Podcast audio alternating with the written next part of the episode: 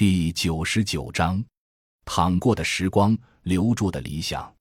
人才计划时期，五号，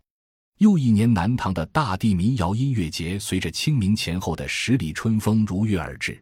一周前，原本计划着再回南唐的时间表，终于在清明假期紧张的车票面前被迫取消，只好在京城阴沉沉的天空下，灰蒙蒙的小窗内。隔着八百公里的空间距离和一道手机屏幕，想象并回想着南唐的金禹锡，感叹前度无郎还是没有再来。从南唐下乡经历的结束到现在已近两年。二零一五年八月，带着不甘于平庸的梦和不同于流俗的心的我，来到帝都，开始在北漂中追寻自己的价值和理想。工作和生活之余，乐此不疲地奔波于一场场聆听和激辩。也一次次地参与到民间公益组织中做志愿者，真心以为可以把大学时代的理想主义延续下去。虽然时常觉得在与现实的对冲中，想要保持那份理想，往往像负重前行一般，总是要增添些许烦恼。不过，更多的时候却是觉得庆幸，幸好我还保留着那些过去和现在都觉得重要的东西。那是行走于半是原野、半是荒漠的旅途中难得的动力和慰藉。以第二次世界大战为题材的电影《卡萨布兰卡》中有这样一句台词：“你的气质里，藏着你读过的书、走过的路和爱过的人。”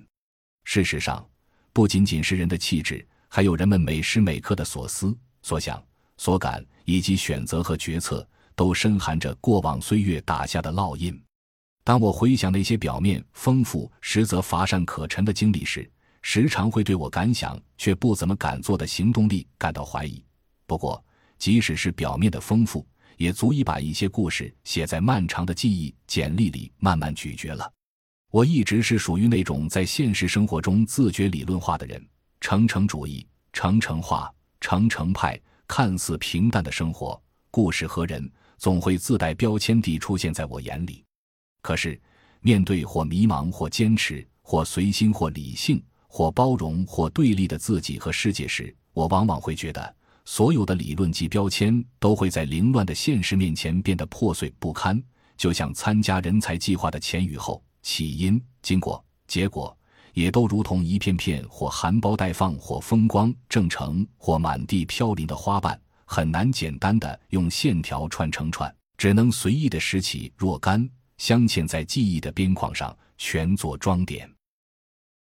感谢您的收听，本集已经播讲完毕。喜欢请订阅专辑，关注主播主页，更多精彩内容等着你。